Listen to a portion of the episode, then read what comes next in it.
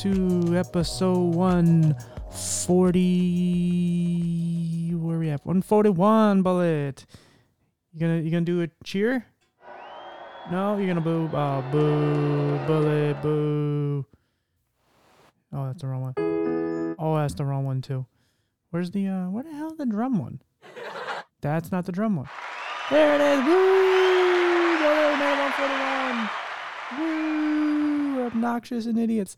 Um, I'm just hitting buttons. I was only eight, and I always get them all wrong. Oh, visually impaired problems and mental health problems. Uh, yeah, guys, welcome to the show. Um, Bullet and I are gonna just kind of transition here and just jump right in. We're gonna get to our wonderful, fantastic, stupendous guest. Thank you for your time.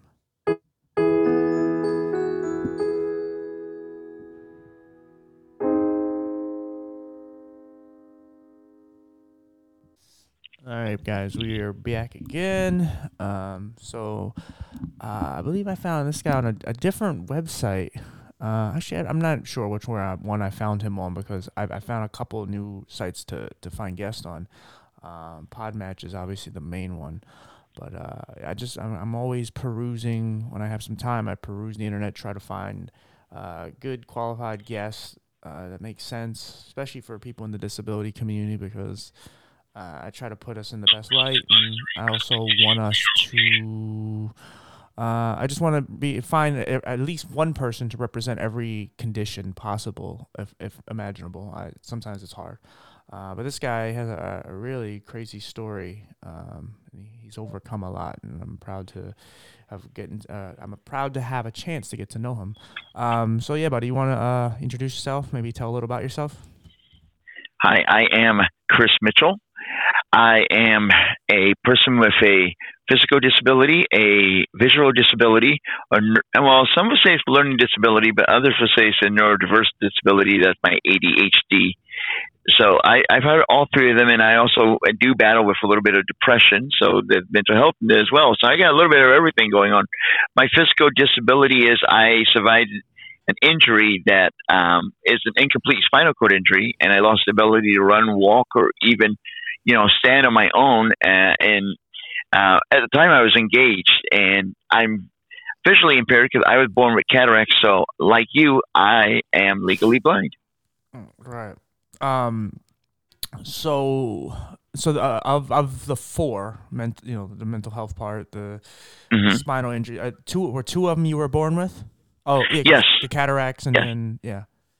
And, and well, and because we, um, well, yeah, ADHD. But uh, the the what I have not told you, listeners, I mentioned to you before we began, is uh, the the incomplete spinal injury um, what occurred because I had a constricted aorta I was born with, and I had to have corrective surgery. So, uh, in a way, no, I did not have the spinal cord injury at birth, but because of another birth defect that led to it.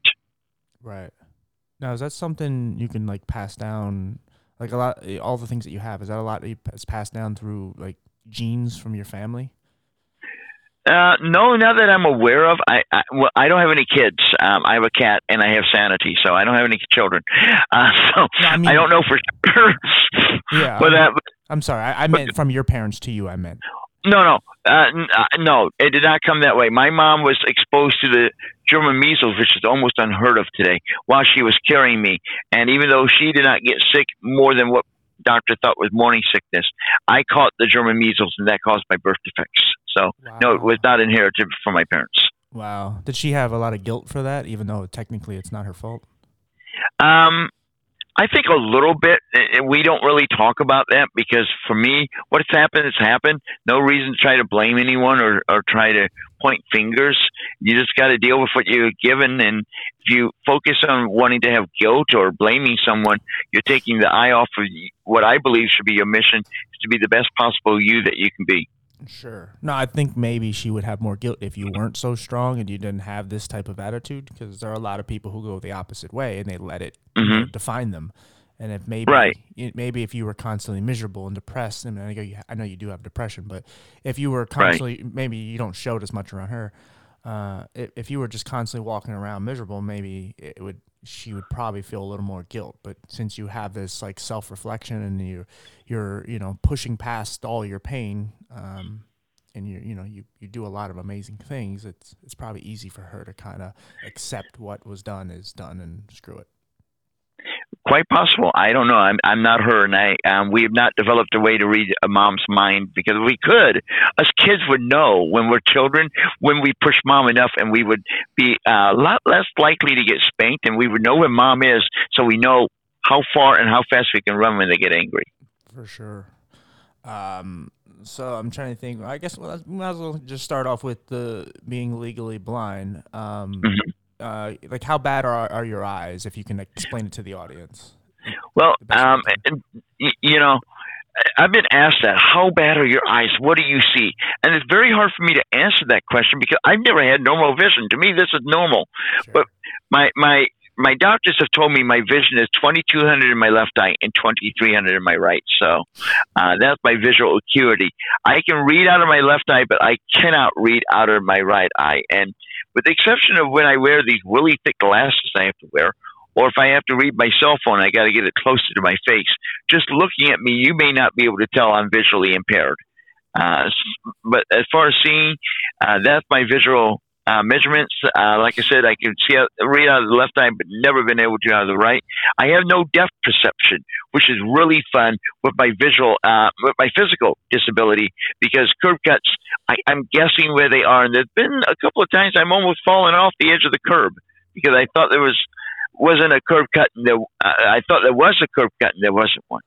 Yeah, yeah. I it, it's funny you say that because my eyes have played tricks on me many times and I don't know if you've ever had this, but like for mine, sometimes are very sensitive to light. And mm-hmm. if I'm looking in the light and I see, like, let's say a shadow of my move, sometimes it almost looks mm. like something's coming at me and I may flinch. Right. And it's like, oh, and then I realize, like, oh, duh, it was just me. But it, it yeah, it's, it's weird how when your eyes are a little wonky, it, you, you may see some things that really aren't there and not like an hallucination for, for right. people who see that you misinterpret maybe a shadow and thinking somebody else or I don't judge distance so my wife has learned you know don't don't get right in my face with her hand because I think it's someone coming close to me and I, I get aggressive, well, not aggressive, but defensive. So I don't get hurt. And I don't re- really have a lot of trouble with the light because most of the time I wear a baseball cap that cuts down the light. So it's easier for me to see so I don't get blinded by light and walk into telephone poles or buses or anything big like that that can hurt me. Yeah, see, it's funny you say that. Like when I was a kid, my because my eyes were even more sensitive to light, and I would wear a ball, ball cap over my face, and because my eye, my left eye is worse and was more sensitive, which is mm-hmm. actually my bad eye.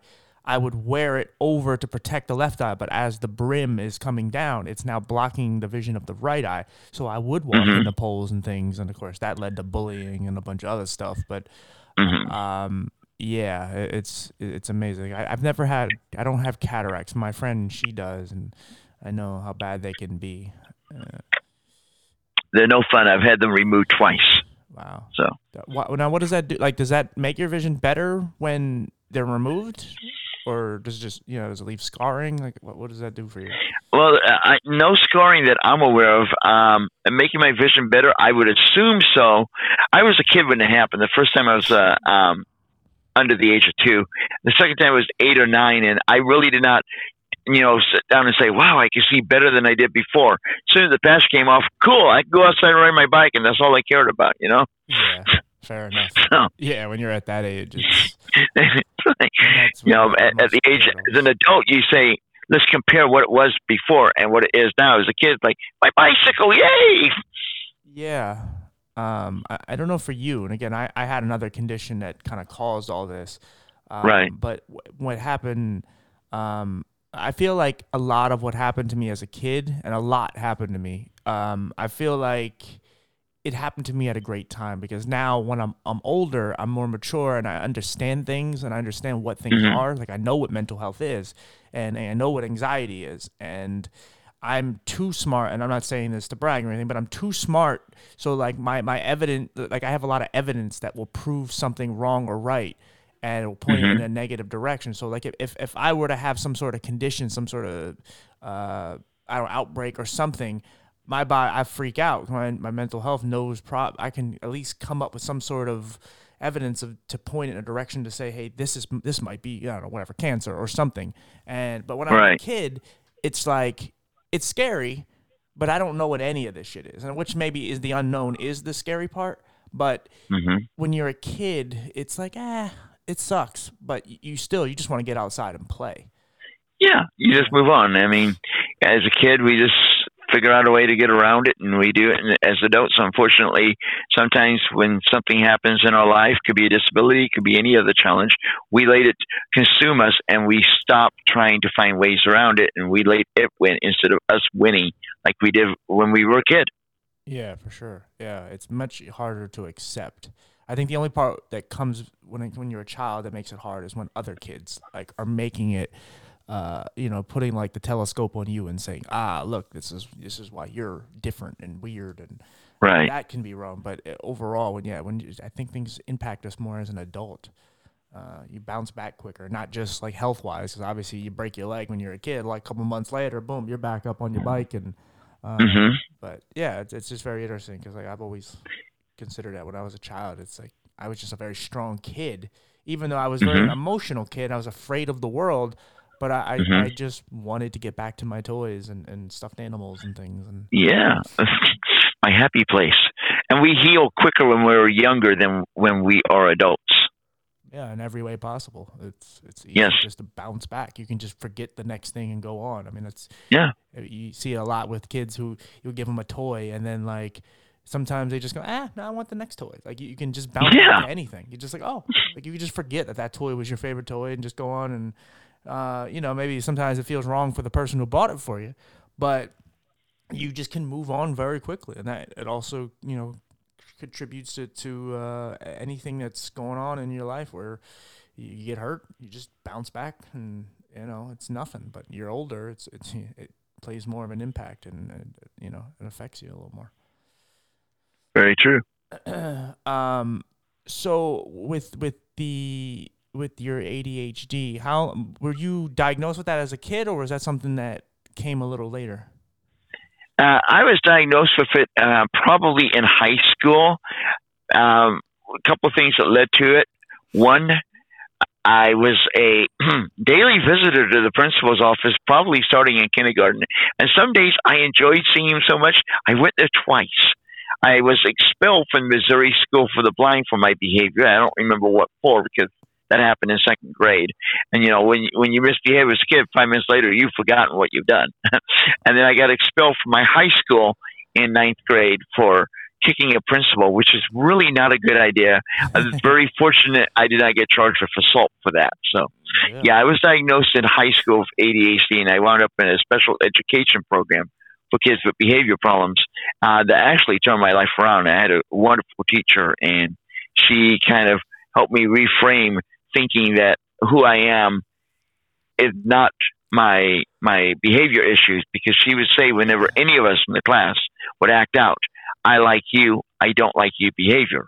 And up until that point, my parents, nobody separated my behavior for whom I was. And that allowed me to become a better, well behaved person. And when for the next four years of high school, I only wound up in the principal's office once for using a profanity in a classroom, and uh, that's awesome compared to a kid that was in the principal's office once a day.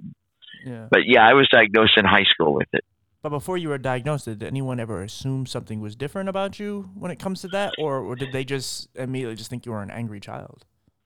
Uh, I don't think they assumed anything. I think uh, maybe they thought I was angry. I don't know. The adults didn't really tell me much, or I didn't listen to them because that was one reason I got in trouble. I didn't want to listen to adults. I felt the rules applied to everybody but me. so uh, I don't think they thought it was anger, but I know they they believed that I had issues controlling my temper and my my behavior. Well, that's pretty impressive to get suspended from a second grade class because that's not easy to do. No, it isn't. yeah. Ninth grade is easy. I mean, yeah, kicking the principal. Yeah. yeah. Second grade, I don't know what I did, but they said at the end of the school, you find somewhere else to go to school. So, um, yeah. You were a little terrorist because, man. Yeah, I must have been, but I mean that was a great thing. I mean, I love the Missouri School for the Blind. I went there kindergarten, first, second grade. Learned a lot of things there. Great people and all. But when I got expelled, I went to the same school the kids in my neighborhood did. So in a way, I may have been one of the first ones to be mainstreamed, a first disabled person to be mainstreamed in a public schools, which was great because then I started being able to interact with the world the way the world is because we we had these old rotary phones. I'm that old. We had a rotary phone. My parents got this cardboard put cutout. You could put around the dial so they had large numbers on it. I took that off and I told my parents I don't want that. They asked me why. And I said because the world's not going to adapt to me. I got to adapt to it. So when I got expelled from from um, Missouri School for the Blind, I was in the traditional school that everybody else was, and it gave me a chance to learn how to adapt to the world of sighted people that does not have adaptations like braille, large print that would help me. And I think that was one of the best things that happened to me. Yeah, that's an interesting way of looking at it. I mean, it's like if you were going to another country and then you just expected everybody to speak your language, even though you know right. they speak a certain language. Uh, but you you just i mean again i mean you, you have to find ways to make life acclimated to you to some degree but yeah you're right like especially as a disability having a disability or disabilities in your case yeah people aren't just going to just turn around and just say well sure because i mean that's one of the main reasons why a lot of people with disabilities don't get hired is because they they, they want and I, I say this even for myself, but there's times we need certain things, large print in something or right. whatever, and they don't want to do it because they think it's a financial thing or uh, a health right. a risk uh, in a way where, you know, it's some sort of, uh, you know, if if if it doesn't get done the pr- the proper way, you know, it may be some sort of health hazard and it may, uh, you know, obstruct my job or something, and, and so right, yeah, it's an interesting way that you. That's now for, for for the context for the audience, um, my problems in school was way before the ADA became a law. So back in the day when I was going through all this, we did not have the ADA. We did not have curb cuts. We didn't have any of the stuff that we are enjoying today. And so uh, to me, it was a survival instinct to believe I need to adapt to the world. And I, I think there have been a lot of great things and benefits from the Americans with Disabilities Act. And I, I Oh, I, I, applaud for that happening, but I also think uh, we we as disabled people should not just lean on that to survive and thrive. We need to also say we got to meet them halfway. And we got to adapt to the world the way it is because not everyone's going to adapt to what we need. Yeah, and I, I think that's something I've really taken on in myself because I've noticed in our community we tend to sit back and just we there's almost like a, a silent war between us and like able-bodied people. And it's like well no yeah some thing. people are silent some are very vocal but yeah, yeah, there's a war. Yeah there's a war and it's really not the case. And sometimes there's a war within disabilities like whether mm-hmm. like i've seen it from blind and visually impaired. It's like aha i have more sight than you. And it's like really? You're, yeah. you really think you're that much better huh yeah. Um, and a yeah. lot of times the blind guy is actually better because he's more independent and does more, and he's he's less mm-hmm. reliant mm-hmm. on parents or whatever else. Um, right. But yeah, it, it's it, it's yeah, it's good that you say that because I, for me, I you know I'm sure you saw the the the Crip Camp documentary where they talk about the ADA and, and all these people who fought for us and changed this and um, these all these dis- people with disabilities just they, they stayed outside in these offices and they, they fought for us to make sure we have any kind of rights and, and mm-hmm. everything that we got now that you, you know, that you lived with previously didn't have um, and they fought for us and I feel like a lot of to some degree we kind of dropped the ball and we didn't carry the baton from where they took it because there's a mm-hmm. lot of us that are sitting around and again I'm not look we, there are parts to blame on the world and and how we're treated and all that. But we, right. a lot of times we don't. We're not as vocal as we should be, and and a lot of times we're not even vocal as we should be as a as a unit. We tend to. Mm. Really segregate ourselves into small pockets to where then people don't want to pay attention to us. Let's say the blind stay in the blind and the, the deaf stay mm-hmm. in the deaf, and it's not togetherness. And that's where I think we, again, I don't know if you agree, but we tend to, we kind of hurt ourselves. Yeah, I, I see that in some in some areas. I'm not going to say all because we are a very large community with very diverse people, and some have different views than others. So I do not want to stereotype our community, yeah. but I have seen people use the word ableism and ableist as if they were wanting to hurt someone and verbally abuse them and put them down, like they're evil words. And I tell people, and I, and I get backlash on this at times, if we are going to survive and thrive as people in the disabled community, we got to quit seeing the other side of the enemy. And the same for people who are not disabled. We got to, they got to quit seeing us as the enemy if we're all going to survive and thrive in our society, we got to see not what limitations we have, but what potential we have. And we got to quit labeling and putting each other down because that, that's going to hold us back. When we have that hatred of, oh, the ableist society is so mean to me, that, that hatred is standing between you and success because you're using energy for hatred and not using your energy to be the best possible you that you can be. Yeah, and I think a lot of that hatred, it, yes, there, there's there's some really valid things that they're talking about, but when you let it consume you, it's you're never going to get anywhere. And if you look at just history overall, you know, let's just say mm-hmm. something more recent where gay people are allowed to get married. Well, in order for gay people to get married, and this doesn't make anybody better or worse, but they needed straight people because they're they're the minority. And right. you know, if you want if you wanted marijuana passed, you needed people who are non-stoners to fight for it because you need mm-hmm. open-minded people. You know, whether it's sla- when it comes to slavery, women's being women being able to vote, all these things. You need the opposite side that is perceived to be, you know, the enemy, even though there's a lot Especially of people that aren't especially if the other side has the power. I mean, I don't mean that in a, negative way, but you know, the elected officials, they may not be disabled that could pass that law. You need them on your side. And by calling calling them ableist and discriminating, you're turning them off from wanting to help you, uh, help you, help us.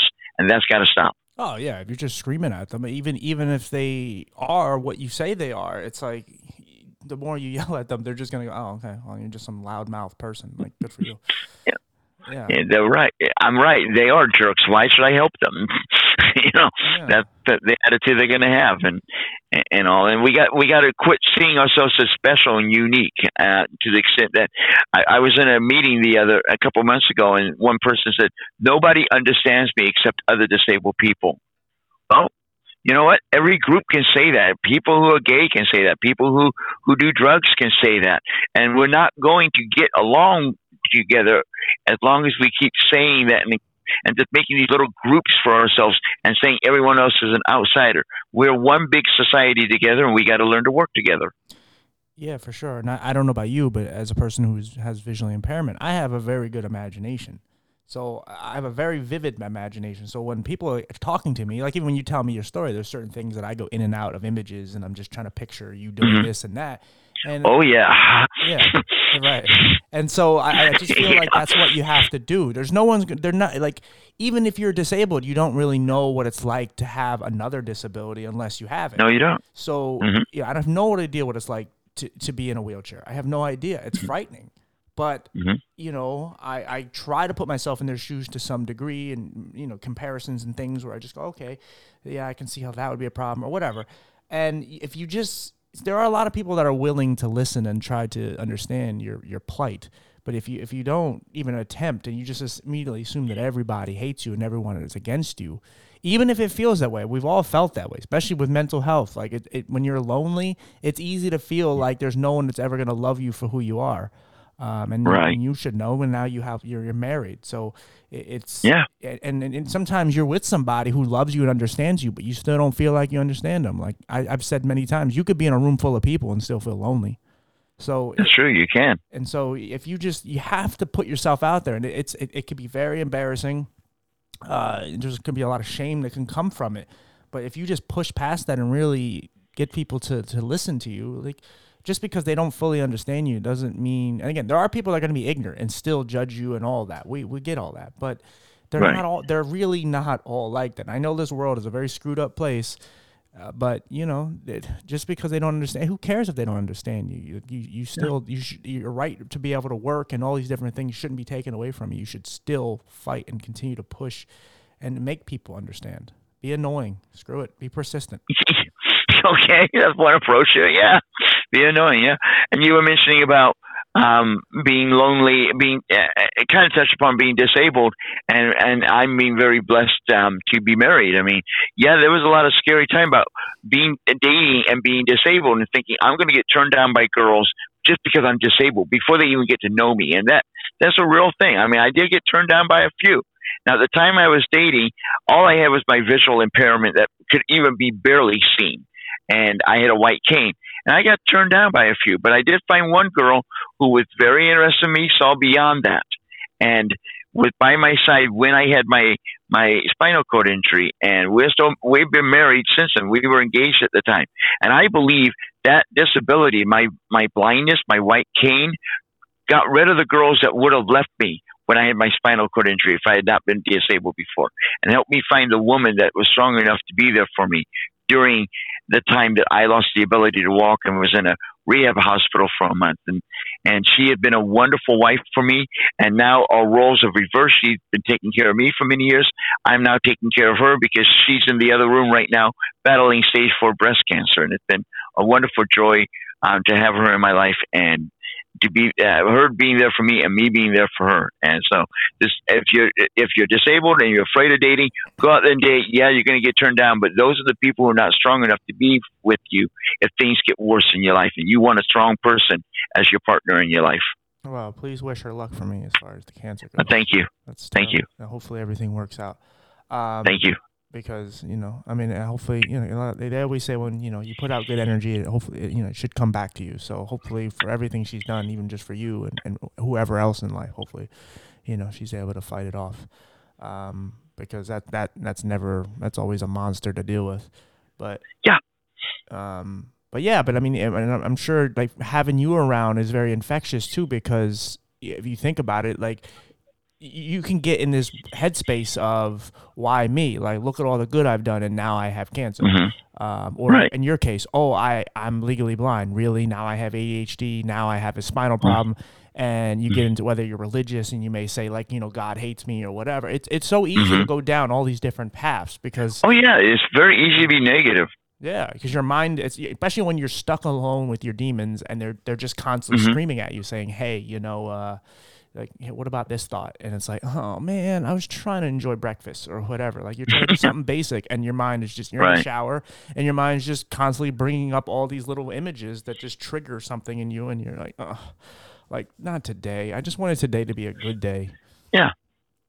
And you know, so using you and your wife as an example, I mean, like, yeah, going back to our original conversation there, like it's it's easy to just want to hate the world because the world can be very cruel um, mm-hmm. especially when you have a disability. But it, it's it, just because everything isn't on you know on a flat surface, everything is even. It's not, but you can empower a lot more people, as, and you know, like I think even with you, you talking about dating, because dating can be very tough for for a person with a disability, and yes, it can, uh, and many reasons, just the shallowness, because shallow people are shallow in dating regardless, regardless if you mm-hmm. look normal or whatever that means or not if you have a disability or not. There's people just won't date people because of whatever, whatever, mm-hmm. and and the reasons become more and more ridiculous nowadays.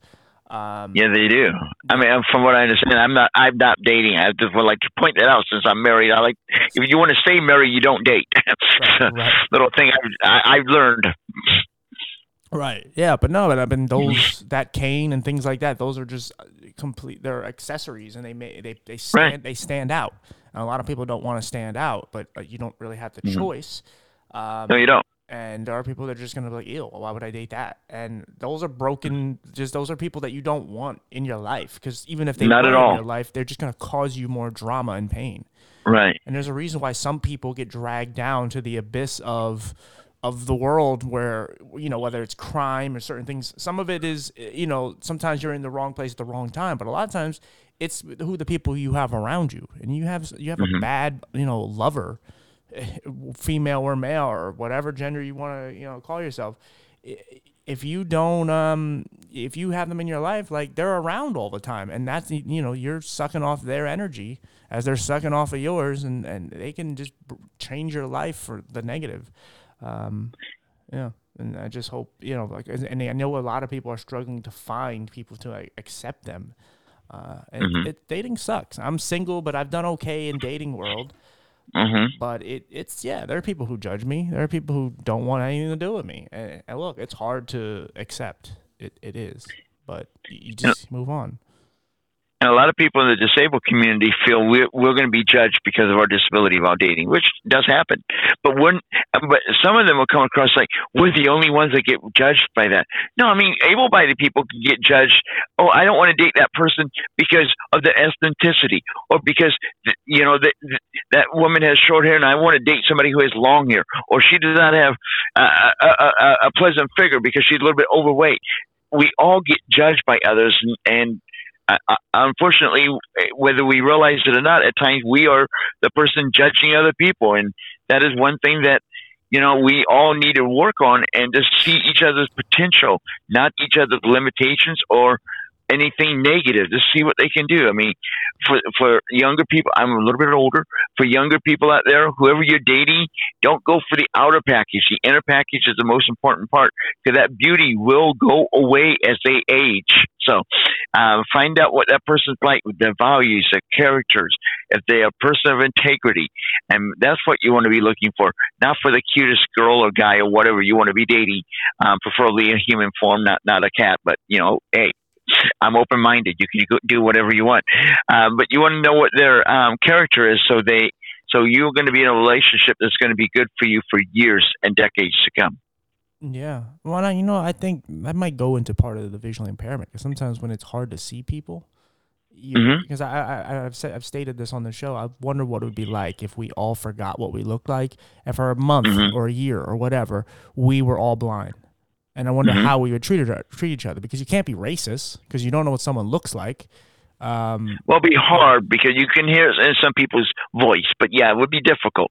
Right. I'm just saying, if you forgot all what everyone looks like, and now you're just going mm-hmm. based on what you think a voice sounds like, you're more mm-hmm. and, and, you're more likely to maybe open up and, and try to give a person a chance whereas we just we immediately just judge people based on our visuals and what we see and i think it'd be the same mm-hmm. thing in dating where you know when it's a little blurrier someone has a nice voice and you're talking to them and it's like oh you sound like a nice person but then mm-hmm. you know when you start looking at images and you're like eh but she's not my type but then like for a minute you yeah. were really into her and it's like ah so I think yeah. sometimes we have to use other senses and just kind of turn off even our visuals where we just go all right like let's just not go with because it, it, we can be we all have our own moments where we can be shallow and and you know and and not uh, uh, open to uh, certain looks and, and yeah like you said weight and all that it can be a, it can be an issue but yeah it, it's sometimes you get painted into a box but the box might not always be that bad it's just you know, like I said, loneliness sucks. It just it does overall. Yes. There's, there's nothing positive about loneliness, but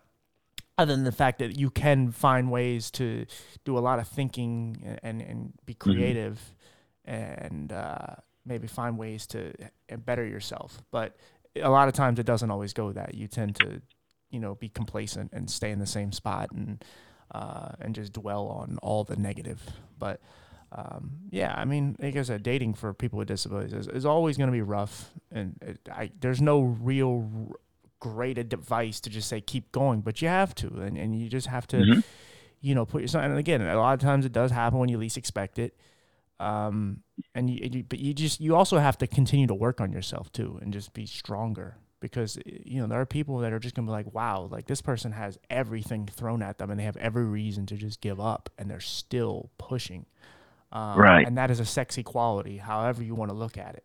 It's a quality that is a turn on for some people. It's like, wow, like man, this person just won't give up.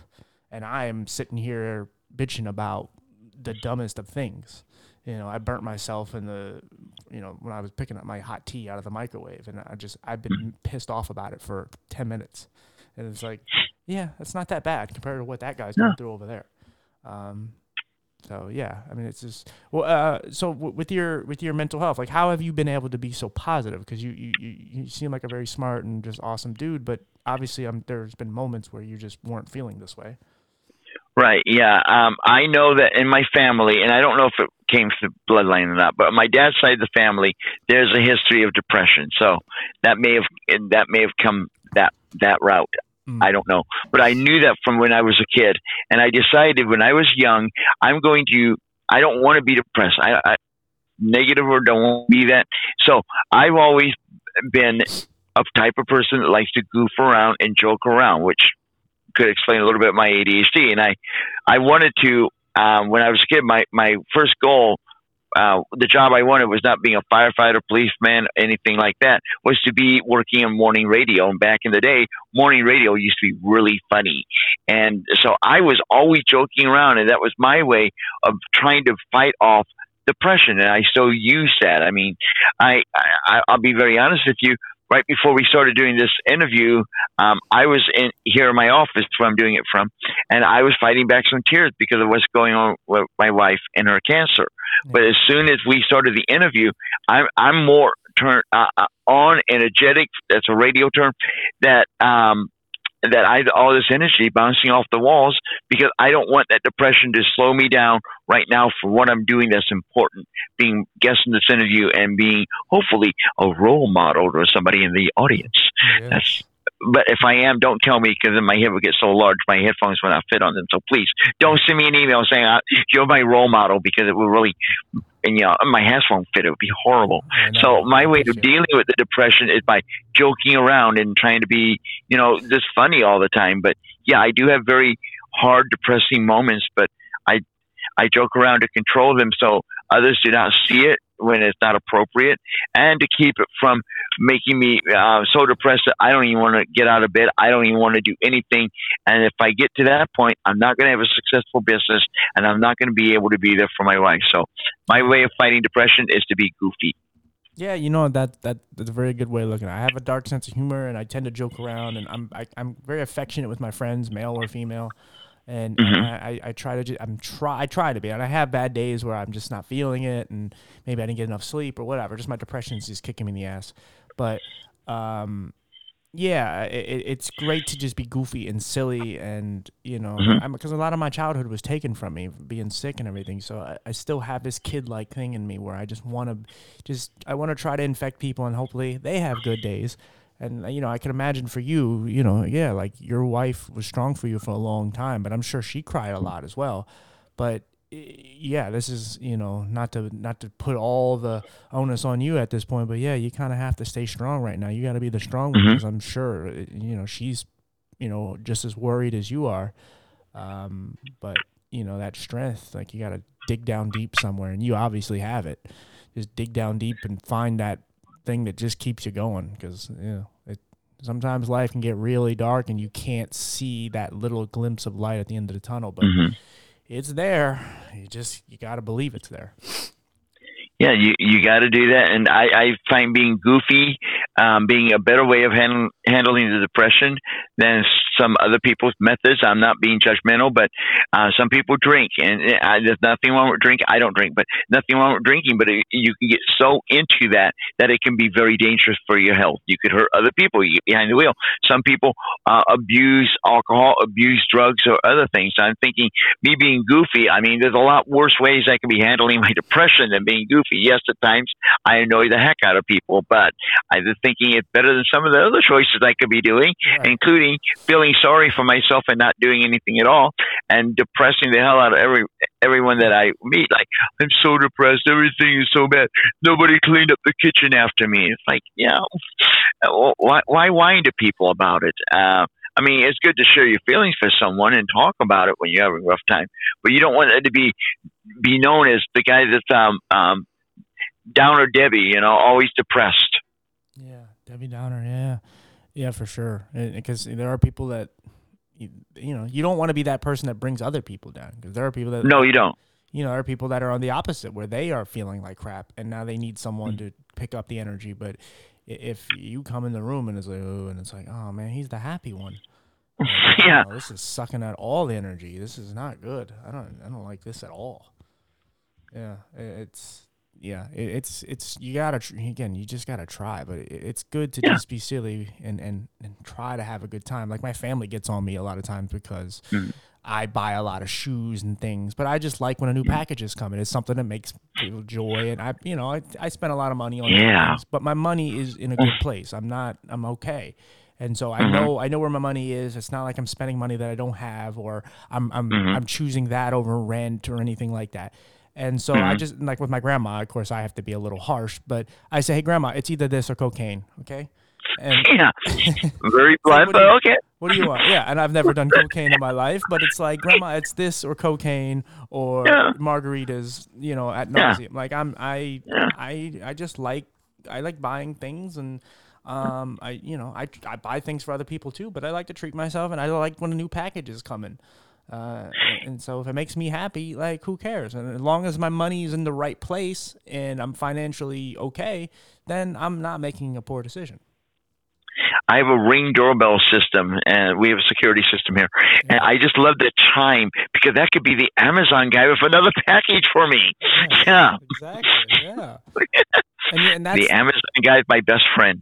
Absolutely. But that's how you can look for the little things in life. When you realize like your Yeah. mental health is taking you down these really dark places, sometimes you can appreciate like for us, a good eye day is not a great eye day for anyone else. But Right. for us, it's like, wow, like you just thank whoever you believe in. Like, wow, thank you. I'm able to see this a little more. This is a little more in focus today uh, in my life. Or, you know, for you, maybe you're, like, I have to deal with chronic pain myself. It's like, thank God, like my shoulder's not bothering me today or this. Like I can move around. Thank that I can I can smile. And you, when you when you can be appreciative that you have things that people don't, um, where you know you know you're using a toothbrush, uh, electric toothbrush, and you're not using something that's just been just you know destroyed. The bristles are all destroyed, and it's just something you can't afford to buy a new one. Uh, you know, or you just you know you can hop in the shower. You have clean water. You know, there are people who have to jump in dirty water or don't have water at all. You just have to be grateful the things that you do have. Um, and that that's yeah, and that's that's the good stuff that the, the beautiful things that comes from the really dark places in mental health that a lot of people Because- attribute to. Yeah. Everyone, everyone can say this. Somebody has it worse than me. Oh, for sure. Yeah. No, absolutely. But it's, it's great. Like you, you've turned into such a positive person. Again, I know you were saying like with your wife, and there's things there that aren't the greatest. And just because you may seem on the surface may seem like a happy person, doesn't mean there's not Mhm. demons in there or whatever. But Right. your overall like aura is just positive, and that's from where you you've come from and all the things you've been dealt. You have every reason to go down a different path and just say, you know, screw life. Like this is not worth it hmm um, so I guess the final thing, I guess we should talk about your your spinal injury because we didn't really talk about Yes. it too much. Um, Right. and again, you said you were born with it. Um, No, no, I was born with a constricted aorta. oh, sorry. and then I had um, corrective surgery um, when I was engaged, and that's when I survived my spinal cord injury. Gotcha, gotcha. Uh, Yeah. Yeah, and then you hear a lot about like a lot of people. I know a lot of people who've had surgeries on something and, and then they come out worse. Uh, Yeah. And Lovely parting gift. Yeah, man.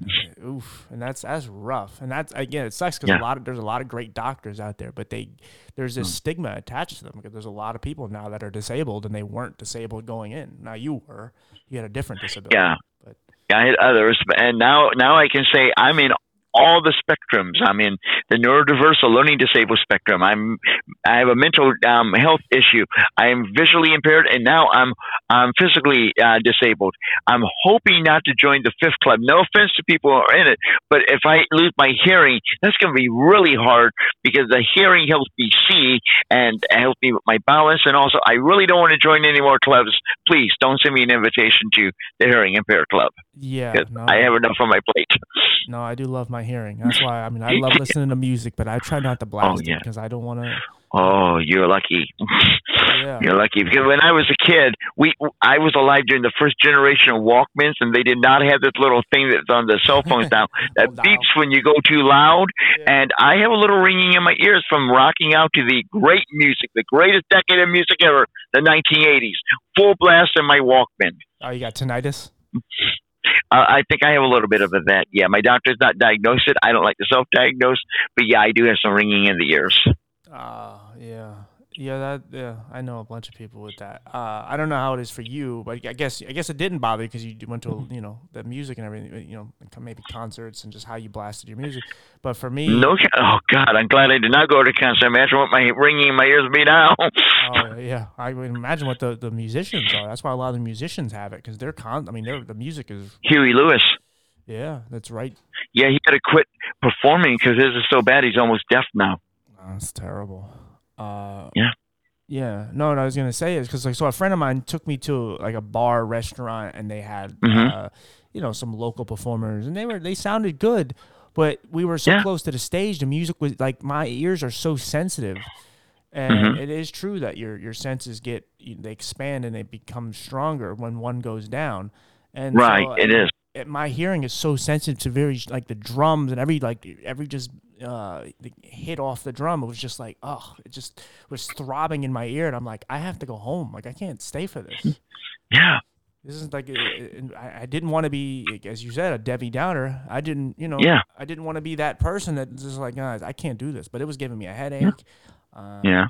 uh, yeah, it, it sucks, and I, I just, I, you know, that's why, and I've been to uh, many sporting events living in Philadelphia for so long, Mhm. and I, it, it, it, for me with my eyes, I just rather be home. I can see it on my Yeah. TV, it, uh, and I just, Yeah. yeah, and then the loudness of the crowd and all that. I just like, you know, I, I don't want to be this guy. I just, but I, I can't really enjoy these big, huge events. Uh, No, I can't either. I mean, why would I want to pay eighty bucks to see a concert? I can buy the album for like five, ten dollars and hear the music better in my own home. You know?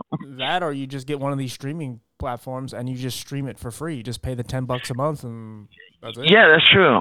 Yeah, but back in my day, we did not have that streaming platform. The only only choice was the CD or go to the concert, and the CD was a lot cheaper, and you could hear it over and over again. It's not a one time thing. So, for sure. I, but I, I know what you're saying about better hearing because I can hear a sound of something going wrong in our car before my wife does and before the mechanic does. And we, my mechanic has learned when I tell them there's a sound going on in the car, they know that I am talk know what I'm talking about, and they have to go find it because I'm going to keep coming back until they do. yeah, exactly. How how old are you by the way? Is that okay to ask? I am well. Uh, I don't know when this is going to drop, but December 17th, if you are so inclined, you can send me a birthday gift because I'll be turning 57. Wow, fifty seven. All right. Yeah, you're not Yes. that, you're not that old. yeah. I'm around my grandma a lot. She's ninety, so that's why I say it. age is just a number, and, and your real age is what you think and believe you are. And my energy level, I still feel like I'm in my 20s and 30s right now. Uh, But when when I have pain, I feel like I'm in my 40s. So Aw. it all depends on the day. Yeah, there are days where I'm like, wow, I feel old, and then there's days where I'm just like, yeah, I feel vibrant and just I'm bouncy. I got a little pep in my step. Let's do this. Yeah, yeah. Um. Okay. So so uh. So what, I want to know what is that like? Like you wake up from your surgery and you you can't move. Like is that like Well, I woke up from my surgery and I was on a ventilator, which I hate. Don't I, ventilators are horrible. I hated it. I did not like that, and it took a day to get me off the ventilator. And they had me stand up and to take a wa- uh, take a few steps to prevent pneumonia, which you don't want to have as a complication. So at this point, nobody knew something had went wrong. So I sat up, I slid my legs off the right side of the bed, put my feet on the floor, and I attempted to stand, and I bam fell hard on my knees onto the, linoleum floor in the CVICU. And and we the nurses got me back up on the gurney. About uh, a couple hours later, we tried it again. That time, I felt even harder. And they scurried back to the desk and, started, you know, making noise, making phone calls. A few days later, I had an MRI, and it was determined I had a incomplete spinal cord injury. And when I found out what was going on, first I was in denial because I had a catheter in me because that's normal during surgery. And I thought, as soon as they take that out, I'll be able to walk. That's what's stopping me from walking. And they took that out, and I was still having trouble walking. And I, I went through a lot of denial. I thought, well, it was it was the first of uh, end of July, and I said by Labor Day, I'm going to be able to walk like I did before, no problem. Labor Day came, and I was still in a wheelchair. So it took me a while to accept that I had lost the ability to run, walk, or even stand. But I did not ever give up the hope, and I still have it that I will be able to walk someday. I may not be able to walk, you know, five, ten miles like I did before. I may just be two or three steps without a mobility aid, but I still believe I'll be able to do that um, someday. And within my house, I can take one, maybe two steps if something's near me without holding on to anything. So I'm making progress to that. And it's been 20 years since my injury, and uh, I, I still push myself to get better each and every day. No, that's awesome. I mean, what what did you really do? Because you said you kind of trained yourself to get to walk again. Like how how is that possible? I had my stroke in 2002. Uh, to lay people, it's a stroke, and to medical community, it's an incomplete spinal cord injury. And I went through um, inpatient rehab for a month and outpatient rehab for six months. And after six months, uh, anything that you have an injury like that is called spontaneous recovery, where you're going to make the most recovery in those six months. Then it dives down. And when it started diving down, my insurance company said, well, we're not paying for that anymore. And basically, they were giving up on me. And I decided I'm not giving up on myself. So, in at my apartment, I have at this narrow hallway where I could put my hand on each wall. And I started walking up and down that hallway to do balance, like doing the parallel bars that I did in the rehab. So many years later, about five or six, seven years later, my wife and I were at a Target store and we have an SUV. She got my wheelchair out and she wheeled me and she wheeled me around the store. Well, one day we went in there and I saw these cool scooters that Target has. And I thought, I want to ride one of those. And I thought, this is going to be ridiculous to have my wife wheel me in, take the wheelchair back out to the car, then come to get the wheelchair to get me off the scooter and back to the car. So our next trip to Target, we parked in the disabled parking because, hey, I have a placard. And there was a red Target cart next to our car. And I said, Dear, why don't you bring that cart over to me? And she did. And I grabbed onto the front part where the handrail is, and I slowly started pushing that cart into the store and taking steps. And that's how I started to teach myself how to walk because I wanted to ride that scooter in the Target store. Oh, yeah, you had a goal and you wanted to reach yes, it. Yes, I did. Yep. Oh, that's pretty fascinating. Oh, good for you. Yeah, yeah. It was not pretty and it was not painful the first few times that I did it. And it took a lot out of me and I was exhausted afterwards. But now I, I, I can't walk, you know, hundreds of miles, but I can walk from our car to our doctor's office or most places that we travel to. But if I go to like, you know, um, a, a zoo or, or, you know, uh, a a um, a mall or something like that. I I have my own scooter and I got to use my scooter for longer distances. Um, but I can walk shorter distances with uh, what's technically called a rollator. Is a walker is something that has two wheels in the front and nothing in the back. I mean, just little feet that sit on the ground. A rollator has all four of the poles with wheels on them. So I use a rollator to get around. What about a Segway? Could you use a Segway?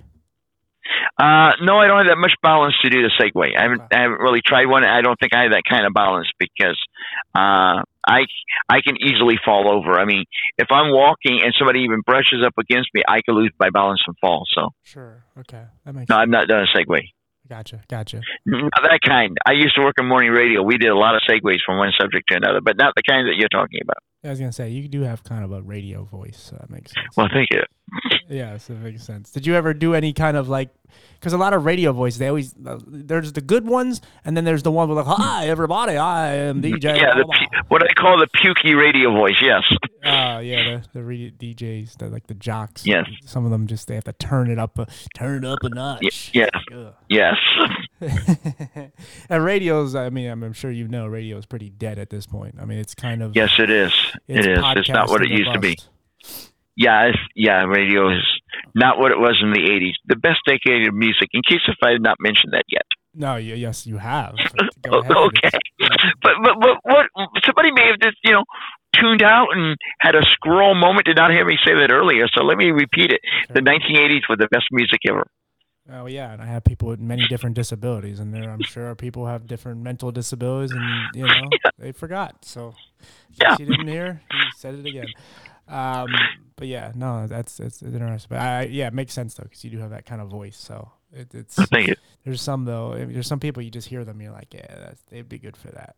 Of course, they always what was that running joke? Like if somebody was overweight or unattractive, they're like, "Well, you have a voice for radio or whatever." it's, it's like, well, I worked in radio because I said I I have a face for radio because I'm not really great on um, TV cameras, so I have a voice. I have a face for radio. That's yeah, what I've always told people. Fair enough.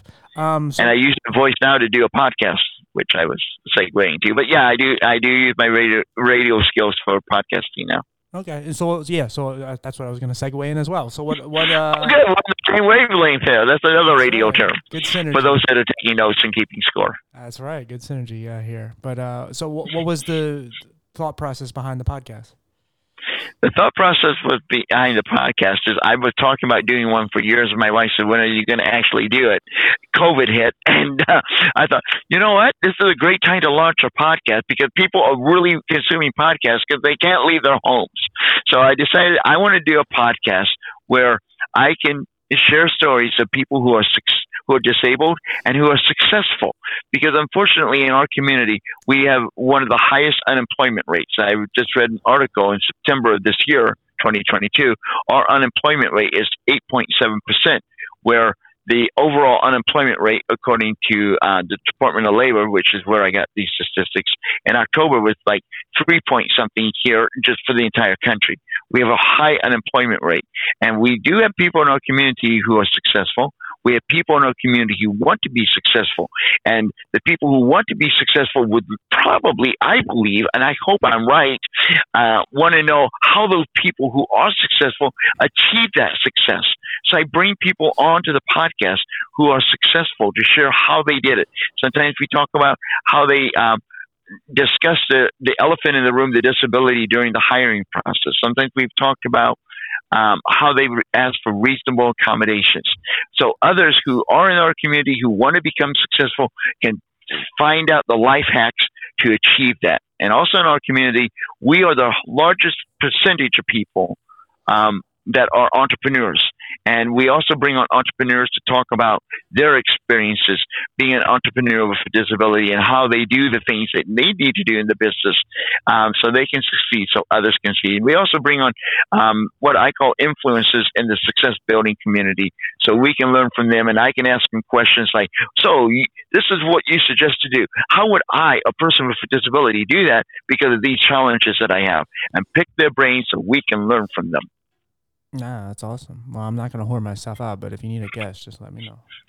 Okay, we I'll send there's a there's an application process. I'm not picking on you. Everyone has to go through.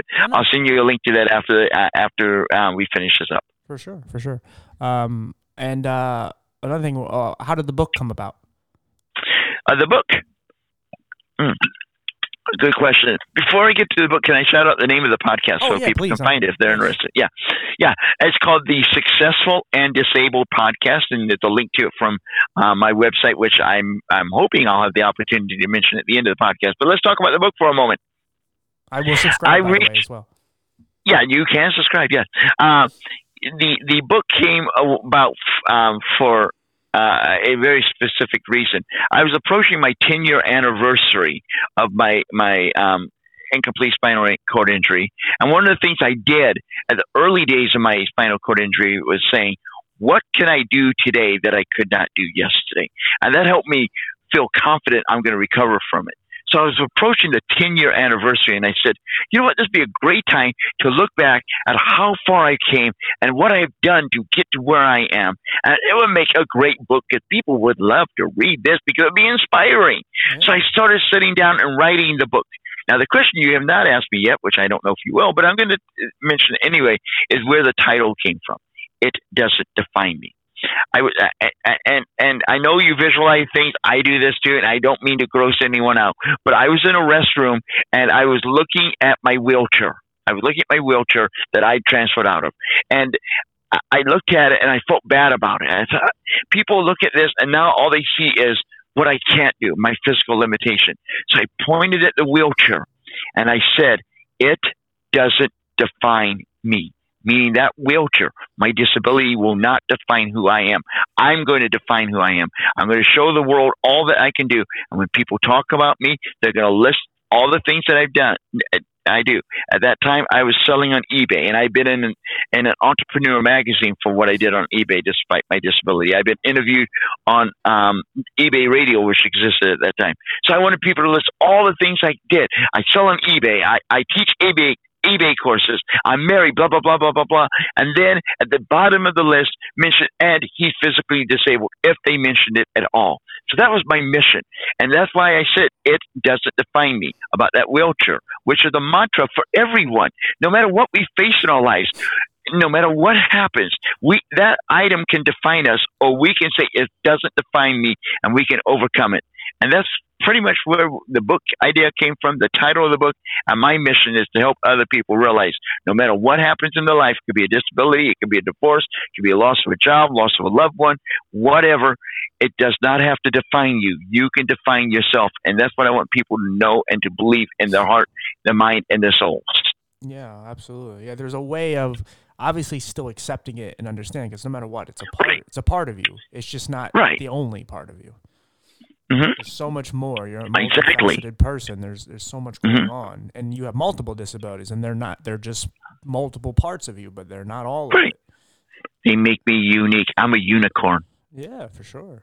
I mean, I mean, you are even in the disability community. I mean, look what you're all yeah. you've overcome and achieved, and you know the fact that you aren't unemployed, the fact that you are doing so many different things. You are breaking the mold that a lot of mm-hmm. us refuse to do or, or have no idea how to.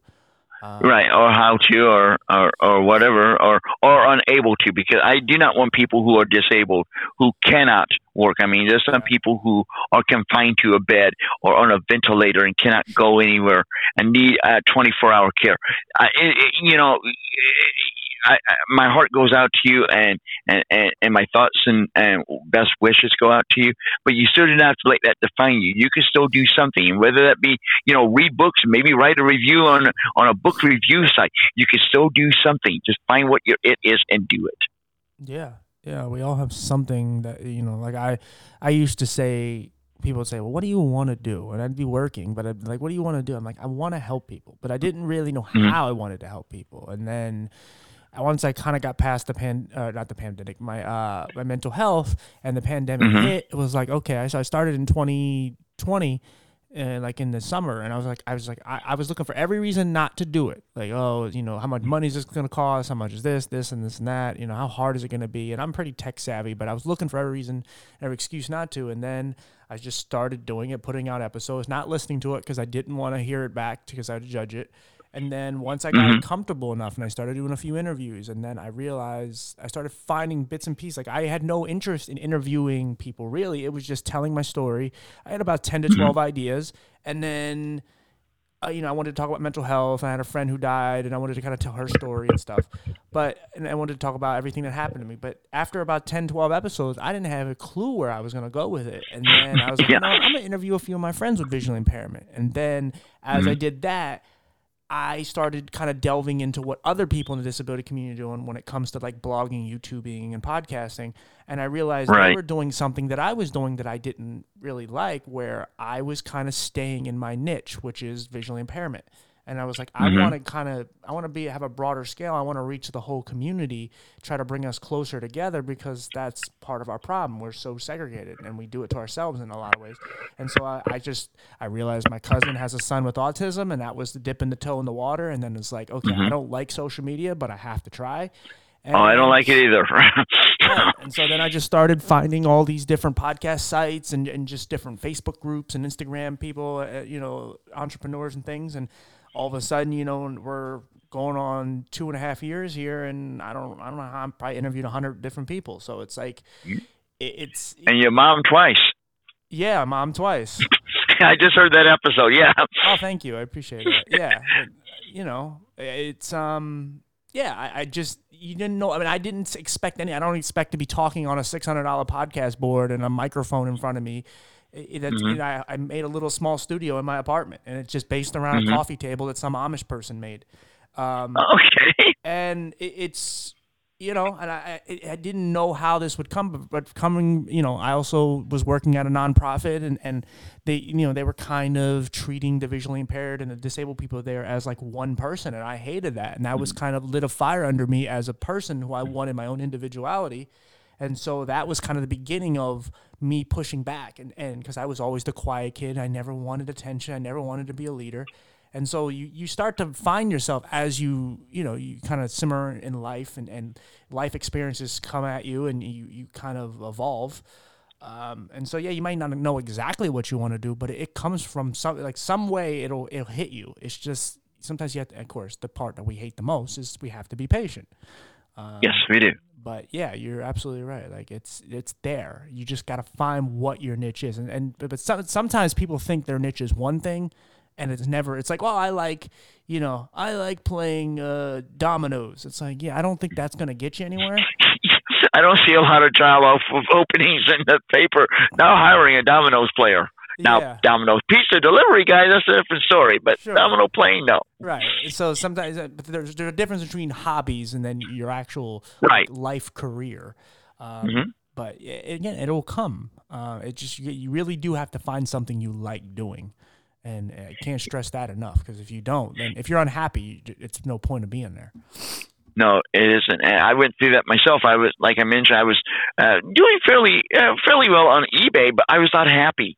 And I sat down while I was writing the book and asked myself, what makes me happy? And I thought back and I said, there's two things that make me happy. One is radio. Love radio has changed. It's not worth it anymore. I don't listen to radio. I just stream my favorite music all day. So, but I still love doing that and that communication aspect. And two, when I was a kid, my mom and my family, we went to church. And I was even a problem child in Sunday school. So one of the other adults took me out of the class. So I, my Sunday school teacher could actually teach for a little while. And we walked around the church and I got to help collect all the attendance cards from the classroom. And I loved that. I got to help someone. So I said, how can I help people and work with my love for communication at the same time and maybe make some money at it? Podcasting. So that's why I got into what I'm doing. And three, most importantly, your wife. Can't forget that. My wife, yes. Mm-hmm. Can't forget that. I don't want to get you in trouble. No, we don't want to do that. I can do that on my own. Thank you for your help, though. Of course, I got your back. um, but yeah, I mean, before we forget, like when we get out of here, have we covered just about you know the majority of what we needed to cover? I think so. I mean, we covered the um, my spinal cord injury. We covered my um, ADHD. We covered my uh, depression. We covered my vision. We mentioned my podcast, the Successful and Disabled podcast. The only thing I've not mentioned is how people can um, find out all the wonderful things I'm doing through my business, which is called hashtag Define Yourself, and that website is defineyourself.us. And because we we probably have people who are visually impaired and others that are spelling challenged, I'm going to spell it out. D E F I N E Y O U R S E L F dot U S. And I know Tim's a wonderful guy, and I bet he's going to put that in the show notes. So it's easy for you all to click on. Am I right, Tim? I was gonna say, I when this episode comes out, it'll all be in the show notes. awesome. You're a wonderful podcast host. I have to give you five star review. And uh, in fact, um, if you're on IMDb, I'll give you a few points there too. I don't think I am, but yeah, I, take care of me however you can. I appreciate it, brother. Okay. Not a problem. And I sincerely thank you for the opportunity to speak to your wonderful audience today. And no matter what's going on through their lives, I really hope that they will find a way to create success for themselves. And if I can be in any help to them, please reach out to me on my website uh, and um, uh, uh, through social media. I hate social media, but it's a necessary evil in business now. And I will respond to social media requests because Tim knows I will, because that's how he connected with me. You messaged me on Facebook. Yeah, I did. And No, I, I- it's and, and you responded. Not everybody does, so I was happy. Yeah. But I will Yeah. say, kind of in closing here, please, like, I hope you keep in touch. If you ever need a friend or someone to talk to, you know, you always reach out. I'm, uh, I'll, you know, I'm here. Um, Oh, thank you. I, I, you know, I know we had we did this for recording and whatever, but everything else is outside of this. And like I said, you ever need someone, just please reach out. I mean, I, I deal with my own crap, and of course, you're obviously going through things personally. So, Mhm. you need anything, just uh, just just say hello, and you know, I'll get back to you. I I truly appreciate that. If you go to the website, people defineyourself.us, that's where you're going to find all the episodes of the Successful and Disabled podcast, and it's available on your favorite podcast playing platform, like the one you're listening to this podcast on right this very moment. Yeah, So don't click on my podcast yet. Let's finish up this episode, then go and check it out. Okay? typical radio guy. that was an advertisement. Yeah. Uh, like Yeah. This podcast has been brought to you by. Yeah, it's a good segue from an advertisement into what you're listening to currently. I like it. Yeah. Um, but yeah, buddy, I think we did it. I, like I said, I appreciate you coming on. You're a great guest. Not a problem. Thank you so very much for having me. And uh, like I said, all good luck for everything with your wife. Thank you. Thank you. And I'll be sending you an application to be a guest of my podcast. And that's also available on my website for anyone who's listening who would like to be a guest. Yes, please send that to me, and I'll I'll take care of that soon. All right. Well, thank you. Yes, brother. Thank you again. Oop. I think he hung up. All right. I don't know what happened there. I think he hung up. it was still that He was still there, but somehow he. I don't know what happened. Anyway, uh, yeah, what a fun guy. I enjoyed him. Uh, sorry, my brain fog is kicking my ass. I, I just can't lock on the word. It's fucking Ugh, it's just a mess. A Bullet's here the whole time. Bullet, you want to say something to the crowd? Bullet? Bullet? Earth to Bullet? Earth to Bullet. Nope. He's he's got his front paw. He's on his side. He's curled up in a ball, and he's got like his front, like the like middle part of his leg is like covering his face. Like he's just he's not into this. He's like, no, this is this is. I'm here next to you, but I'm I'm you know I'm really not here. I'm sleeping. Oh, bullet. You're so adorable. Uh, anyway, um, yeah, he just melts me. Like I know it sounds so cheesy, but uh, you just he just you just you look at him, and go, oh my god. It's one of those things where you just want to hug him and love him up, and you just get you just want to like nibble on him. You're like, I don't know what to do. I have this this crazy emotions. Like I don't know, I don't know how to love you properly because ah, you're so cute. Um. Anyway, enough about Bullet. He didn't participate in this podcast, so he, shouldn't get any more of a shout out. Uh. Yeah, guys. Uh. I've been a lot happier lately. Just throwing that out there. Uh. Just feeling good. Just I don't know.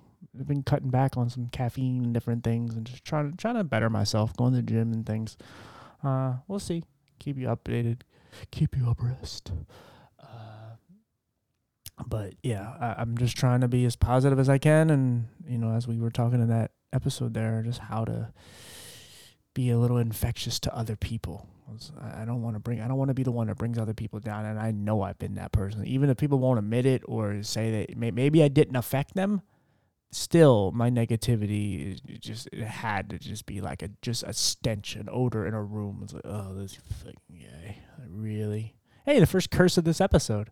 He's such a sweet guy. He didn't. I guess he didn't. He said at the beginning of the episode, I, I didn't tell him that he could curse, but he didn't seem like he wanted to curse, which I don't care. You can speak however you want. Speak freely, my friend. But he, uh, no, he didn't want to, and I just realized there's the first curse word. I think I might have said ass earlier. Oh man, never mind ass. Uh, let me not ruin this episode. But yeah, guys, thank you for all your support. I say that all the time, but I mean it. Thank you, anybody who listens, especially my number one friend. I don't know. There's a lot of people who do love and listen, but I have to give a shout out to my friend Julia Berger. She will listen to this one day and she'll realize that she is getting, she won't come on the, the podcast, but she will get a shout out. Uh, she's a very adorable woman. We all adore her. She's a sweet lady. Uh, she's visually impairment herself, and she's one of my better friends. She's a good person, and uh, I love to tease her, but I really don't mean anything by it. I just have fun with her. I tease all my friends as they're, you know, at their right to, to tease me as much as they want, because I deserve it. And there's so much to tease. Um, but yes, give a shout out to Miss Julia Berger because she is a fun lady and she doesn't think it. She just thinks she's just this miserable old witch, but no, she is amazing. And I don't I should say it in that tone because it sounds like I'm being sarcastic, but I am not. She is a wonderful woman. Uh, and I know she listens every week or when she can. And uh, I thank her and, and everyone else who supports honestly, I give her a shout out, but that's just because I see her every, you know, multiple times a week. Uh, and I love her dearly, but I do love everybody who supports. I really do. And I know there's other people that I care about as well. I just wanted to give her a specific shout out because she hates the attention. Uh, anyway, guys, thank you again, and I will see you on the next episode. And I actually have another interview I got to do soon. I don't know why I have to break the fourth wall on this one. I could just tell you, like, yeah, next week it's coming up, but we're still in 2022 when I'm doing this, just so you know. Uh, I shouldn't get so far ahead, but I can't help it. Sometimes people reach out and or I find a few people that I must have, and I'm just like, I, I shoot the message and then they send it back, and usually what happens is I do that, and then like four or five other people, and it's all at once, and it's like, damn, I just wanted to get this one person, and I didn't even think this one person would even respond. They did, and then here comes a couple others, and now, you know, I'm in a, uh, I'm in a situation. But uh, yeah, guys, see you next. See you. Uh, see you later, and uh, see you next week. Bye, guys.